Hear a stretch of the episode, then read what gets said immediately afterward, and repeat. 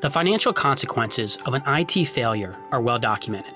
According to Gartner, IT outages cost companies an average of $5,600 per minute, which amounts to more than $300,000 per hour. And the reputational ramifications are just as damaging. I'm your host, Brian Fawcett, and this is IT Availability Now, the show that tells stories of business resilience from the people who keep the digital world available. Back in June 2021, cloud services provider Fastly experienced an outage that created widespread chaos as people trying to access sites like Reddit, Twitch, Hulu, the New York Times, and more were met with the dreaded 503 error message for the better part of an hour. While Fastly is far from the only company to find itself in this situation, news stories like this leave a negative impression that can ultimately damage your brand. Unfortunately, there are steps you can take to avoid these issues. Here today to run through these steps is Ed Murphy. She's a lead cloud specialist for the EMEA region at SunGard AS. Welcome to the show, Ed. Thanks very much, Brian, and I'm glad to be here. So, as IT grows more complex, it creates greater opportunities for failure. So, what must businesses do to prevent these problems from arising? I think, yes, it's no secret that it creates greater opportunities uh, for failure. Uh, and I think there are three vital things that organizations need to be looking at. The first is to architect for both resiliency and high availability where you can. Secondly, implement a disaster recovery plan. And remember, if it's not written down, it's not a plan. And I would say, thirdly, account for the people the processes, and the governance. All too often, we see it rather focused on the technology, and can often see, um, you know, errors arising from from that particular approach when it's too technology focused. And uh, and what I would say, Brian, is as well, it's not just that businesses want to, you know, prevent these problems from arising if they do, then not only do they want to protect their brand and image, actually, they want to take advantage of potentially gaining competitive edge. Uh, in those scenarios, um, so it's, it's, it's increasingly important, particularly as you say, it's more complex. As we now know on the recent Flexera State of the Cloud Report 2021, that 78% of enterprises have hybrid IT, and that is also making disaster recovery even harder. Mm-hmm. So let's examine each of these areas a bit more. Why, why is it so important that organizations prioritize resiliency and high availability?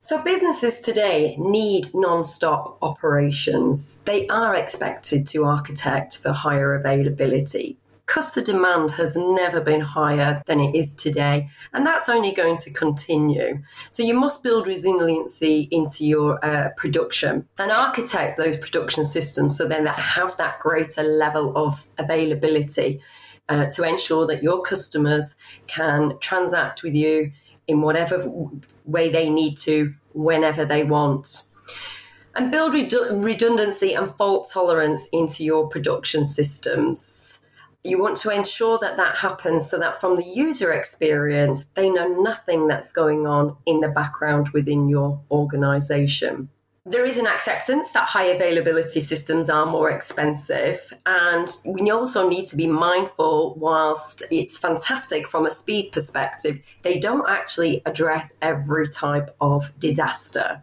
So, some of those systematic disasters out there, you know, like natural disasters, cyber attacks, pandemics, so on and so forth, that will not necessarily ensure that your business can survive and thrive.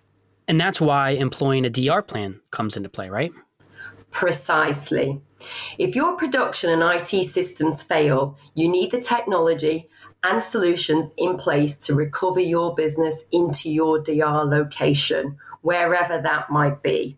Just replicating your data isn't enough. That's not a recovery plan. That's not necessarily going to enable your business to recover.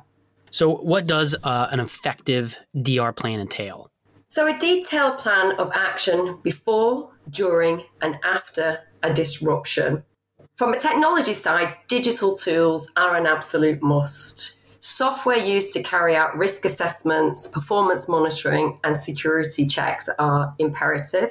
You will also need to consider data collection, so analyzing the business processes and identifying the priorities, such as tiering applications and your data based on business value. define your RTOs and RPOs. So, you, for your recovery time objective, how long do you need to set aside to say to your business and your customers, I must be recovered within two hours, four hours? Consider that. How long can the business afford to be down?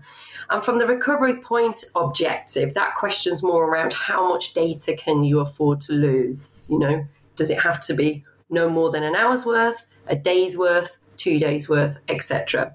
And when you're looking at this, I would urge organisations to consider working with a third party partner. And that's largely around they can give the advice and create blueprints for your specific organisation, factoring in all your applications and how they hang together within your environment. Back to when we were considering the complexity of hybrid environments now and ensuring you have that governance across the stack and also using cloud based recovery, uh, like disaster recovery as a service. There's some fantastic high level benefits here. First and foremost, around the cost, because you're not having to pay for dual environments, dual lots of software, maintenance, so on and so forth. Uh, and that can be a little bit trickier as well, ensuring that DR actually mirrors production.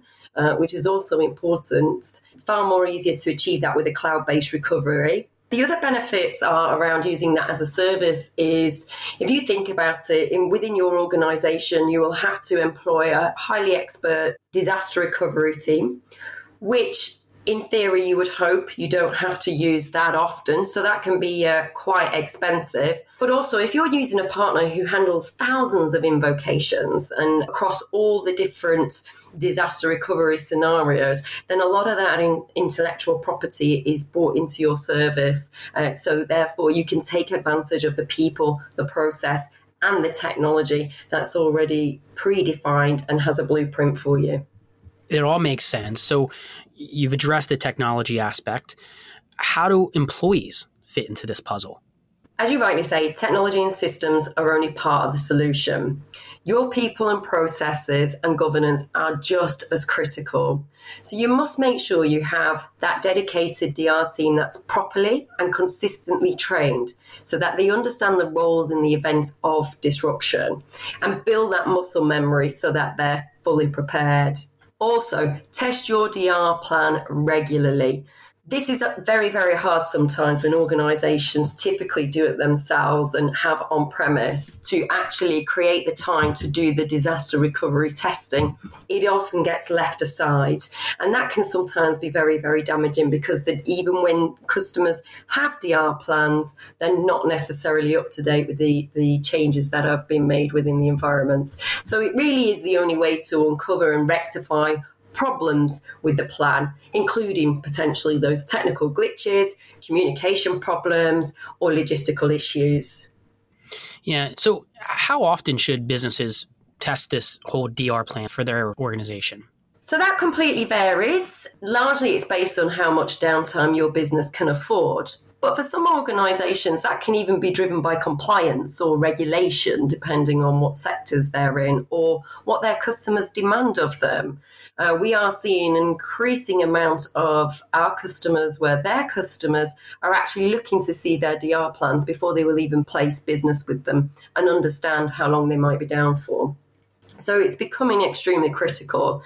Largely, though, on average, a two day recovery requirement tends to have a two test periods in a year. And if a customer has a one day recovery requirement, then uh, typically we see that kind of testing around once per quarter. That, that's what we would certainly uh, recommend. And as I mentioned before, it is extremely imperative that you factor in those major changes to your environment or to internal or external requirements that might sit around that particular DR plan. It's great information. IT failures come in all shapes and sizes and can happen for any number of reasons. But in the end, the business ramifications are the same financial losses, and it hits to your brand reputation. By architecting for resiliency and availability, ensuring your employees are prepared for disruption, and implementing a DR plan and regularly testing it, you're less likely to experience an IT failure that leaves your business scrambling for damage control. Ed, I appreciate you being here today. Thanks, Brian. I had a lot of fun. So, again, thanks for having me. Ed Murphy is lead cloud specialist for the EMEA region at SunGard AS. You can find the show notes for this episode at sungardas.com slash IT availability now. Please subscribe to the show on your podcast platform of choice to get new episodes as soon as they're available. IT Availability Now is a production of SunGard Availability Services. I'm your host, Brian Fawcett. And until next time, stay available.